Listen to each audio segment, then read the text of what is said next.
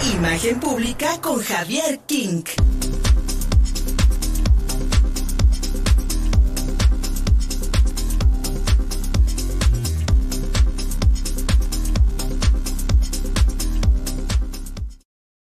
Ya lo vieron a mi izquierda, desde su pantalla del lado derecho. Mi querido, mi querido Javier King, bienvenido amigo mío, hablándonos de imagen pública, las noticias desde el imperio.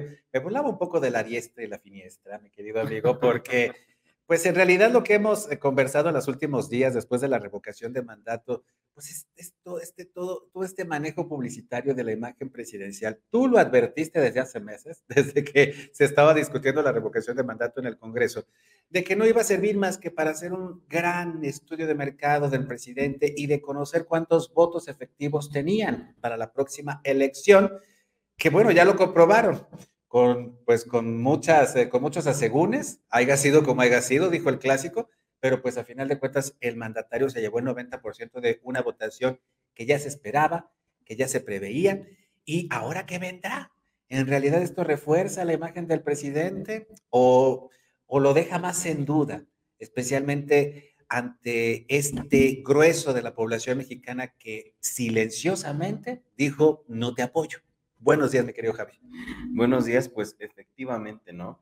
Eh, es todo un caso analizar, especialmente los números, porque si bien es un triunfo que no haya habido quórum eh, para, para esta revocación de mandato, también hay que analizar que esto está proyectado para 2024. Realmente, pues la revocación de mandato era un pretexto elegante para decir queremos hacer otro ensayo de nuestro electorado obviamente todo pagado por el pueblo de México y por el erario público y demás, para ver qué tan populares somos, qué tanta fuerza electoral tenemos, ya estando a dos pasos prácticamente de sacar al nuevo candidato por parte de Morena y por parte de la oposición.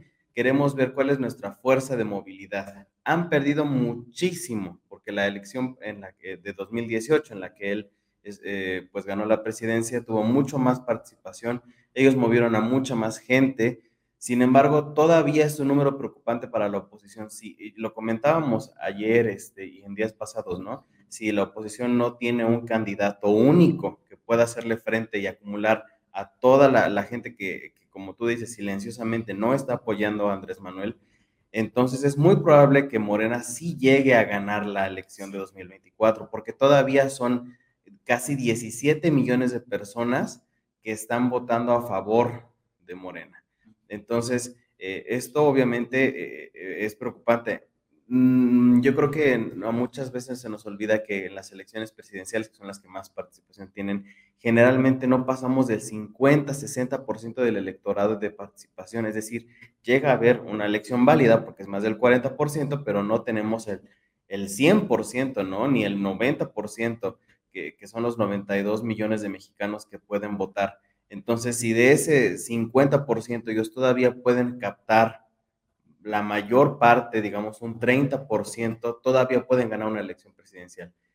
Claro que eh, esta revocación de mandato también sirve para medir la popularidad, que es lo que más nos interesa en este momento, porque de aquí va a depender, eh, pues, qué tan organizados o desorganizados van a estar para el 2024.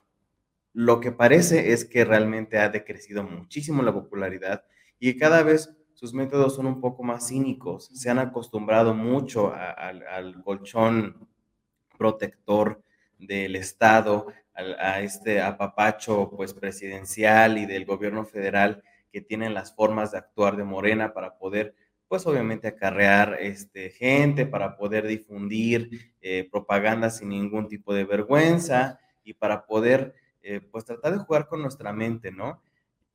Hay un tema muy, que me parece muy importante que debamos de, tocar en, este, e, e, en, el marco de la revocación de mandato, y es que el presidente sigue haciendo campaña de desprestigio, tratando de, pues, de reparar su imagen en contra de civiles, ¿no? Como lo es Carmen Aristegui, como lo es Loret de Mola, etcétera.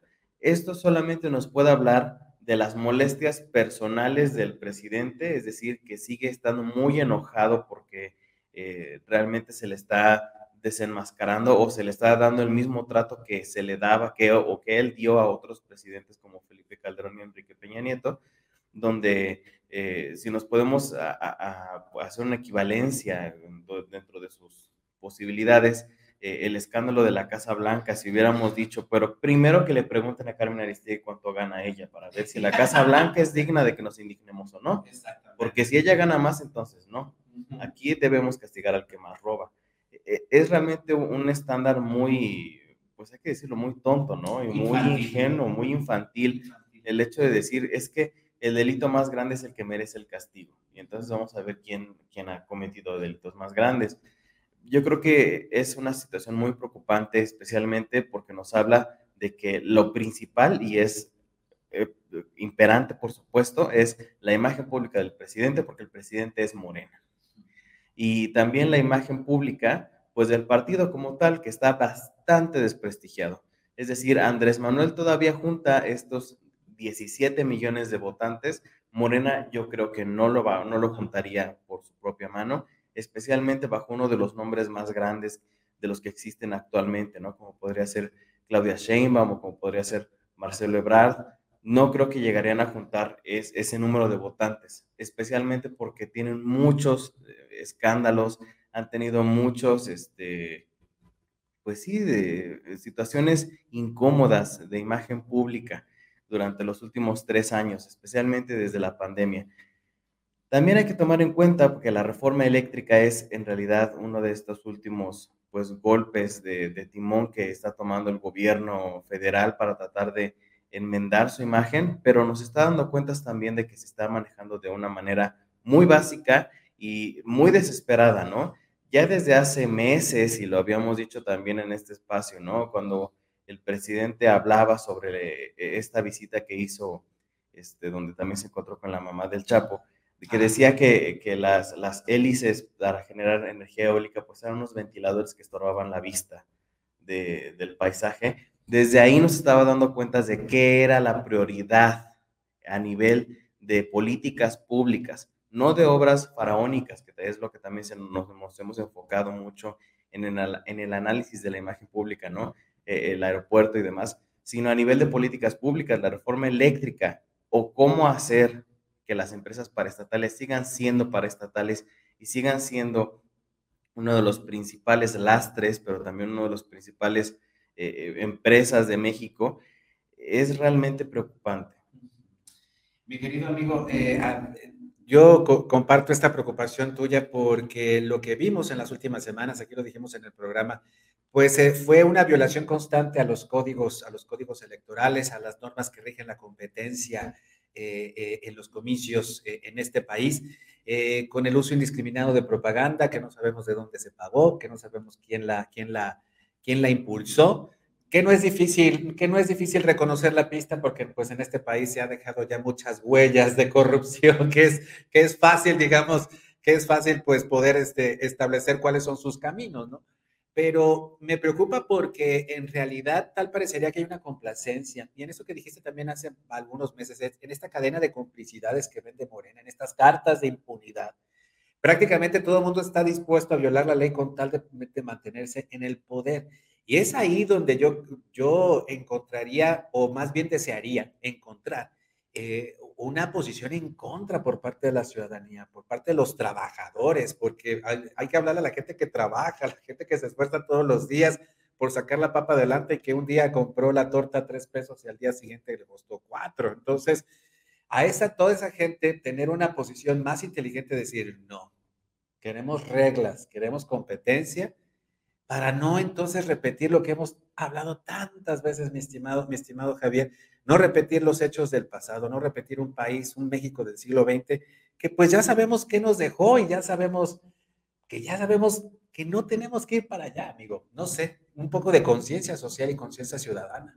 Ese es exactamente el siguiente gran temor, no solo de Morena, sino de todos los partidos, y creo que debería ser el mayor temor de todas las personas en México, que es la apatía política. Sí es algo que estamos presenciando desde, desde mediados de la pandemia, eh, pues que la gente está desilusionada, por supuesto, de Morena, pero también está desilusionada de todo lo demás, ¿no? Porque no se nos olvidan los 70 años del PRI, no se nos olvidan los 12 años del PAN y obviamente no se nos van a olvidar los seis años casi que llevamos con Morena.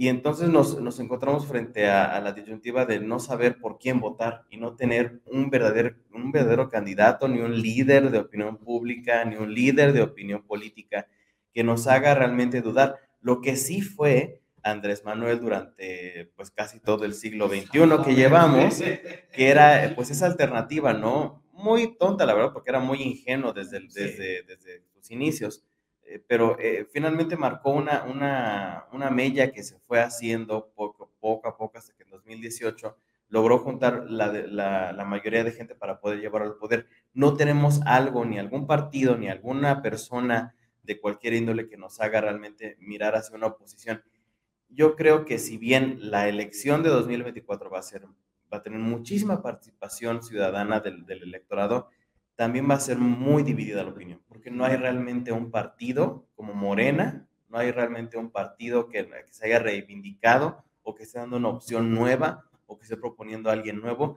decíamos eh, hace algunas eh, semanas, ¿no? Que el mejor candidato tal vez que podríamos ver es, este, es de la Madrid. Enrique de la Madrid. Que realmente pues tampoco lo es, ¿no? Porque sigue estando anclado a esto que decíamos, las cadenas de complicidades. No. Es, es...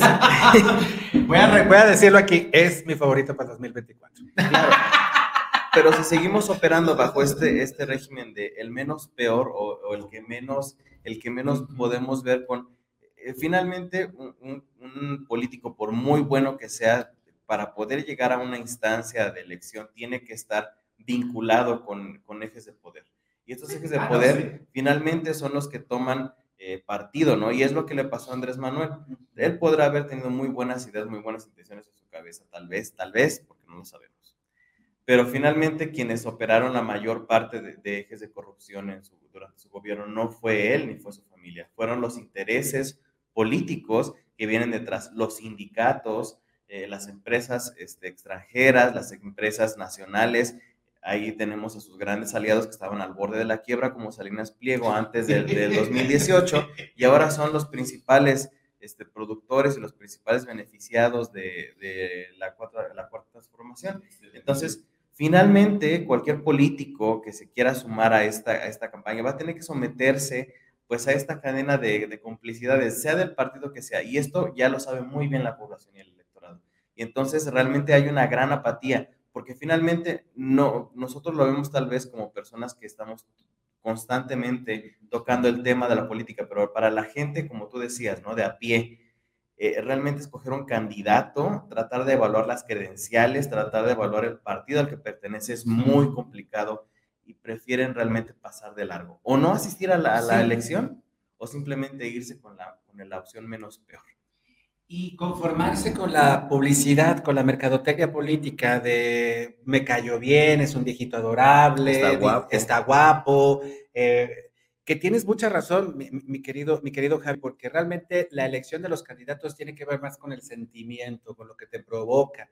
Y si efectivamente, eh, hasta, este, hasta esas alturas, pues ni el PAN, ni el PRI, ni el PRD, pues tienen una propuesta lo suficientemente fuerte como para poderle competir a Morena en el, en el 2024.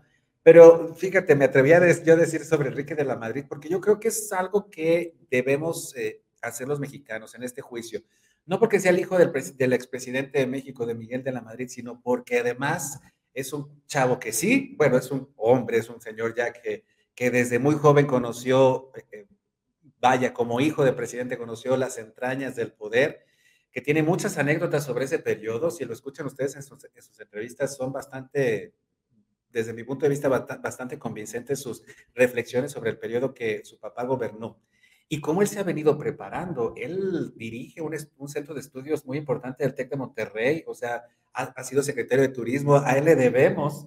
El, el, el, las letritas, en las letritas de México de y de todos los zócalos del país se las debemos a él que ha sido muy exitosas, hay que decirlo, y que logró colocar a México como el cuarto, cuarto quinto país más visitado del mundo. Yo sí. creo que es ahí donde tendríamos que decir, ah, y entonces escucharlo y escuchar su propuesta, escuchar las ideas, para que entonces podamos hacer una evaluación. Si nos vamos por el sentimiento, vamos a cometer los mismos errores permanentemente y vamos a estar cayendo en ello. O del sentimiento, mi querido amigo, o de la apatía.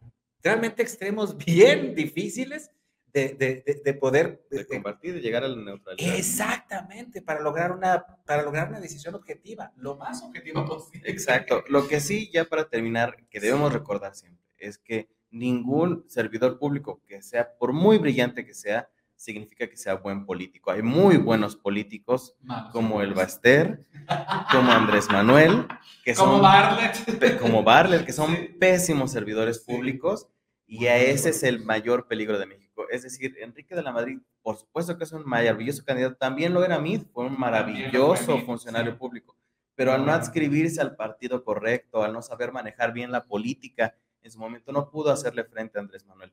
Entonces, seguimos en esta misma disyuntiva, ¿no? ¿Hasta dónde podemos escaparnos de la política haciendo política? Y que nos quede claro también, Andrés Manuel no es la única opción. Ya demostró que, es, como bien dices, es un buen político, pero un pésimo administrador. Y sobre todo, cuando no reconoces el error, te empeñas en seguirlo cometiendo, lo ahondas, pero tus decisiones en ese momento afectan la vida de miles de millones de personas. No se trata nada más de lo que a mí se me ocurra, sino de lo que le va a ocurrir a millones de personas que dependen de las decisiones gubernamentales. Mi querido Javi, como siempre agradecidos amigos, ¿dónde te encontramos? Me pueden encontrar en Facebook y en Twitter como arroba Javier King. Gracias. Regresamos para cerrar esta emisión de Contigo Puebla a través de YouTube, de Facebook y de Twitter. En las tres redes sociales nos encuentras bien fácil. En Spotify, un podcast. Síguenos en Facebook y en Twitter. Estamos contigo, Puebla.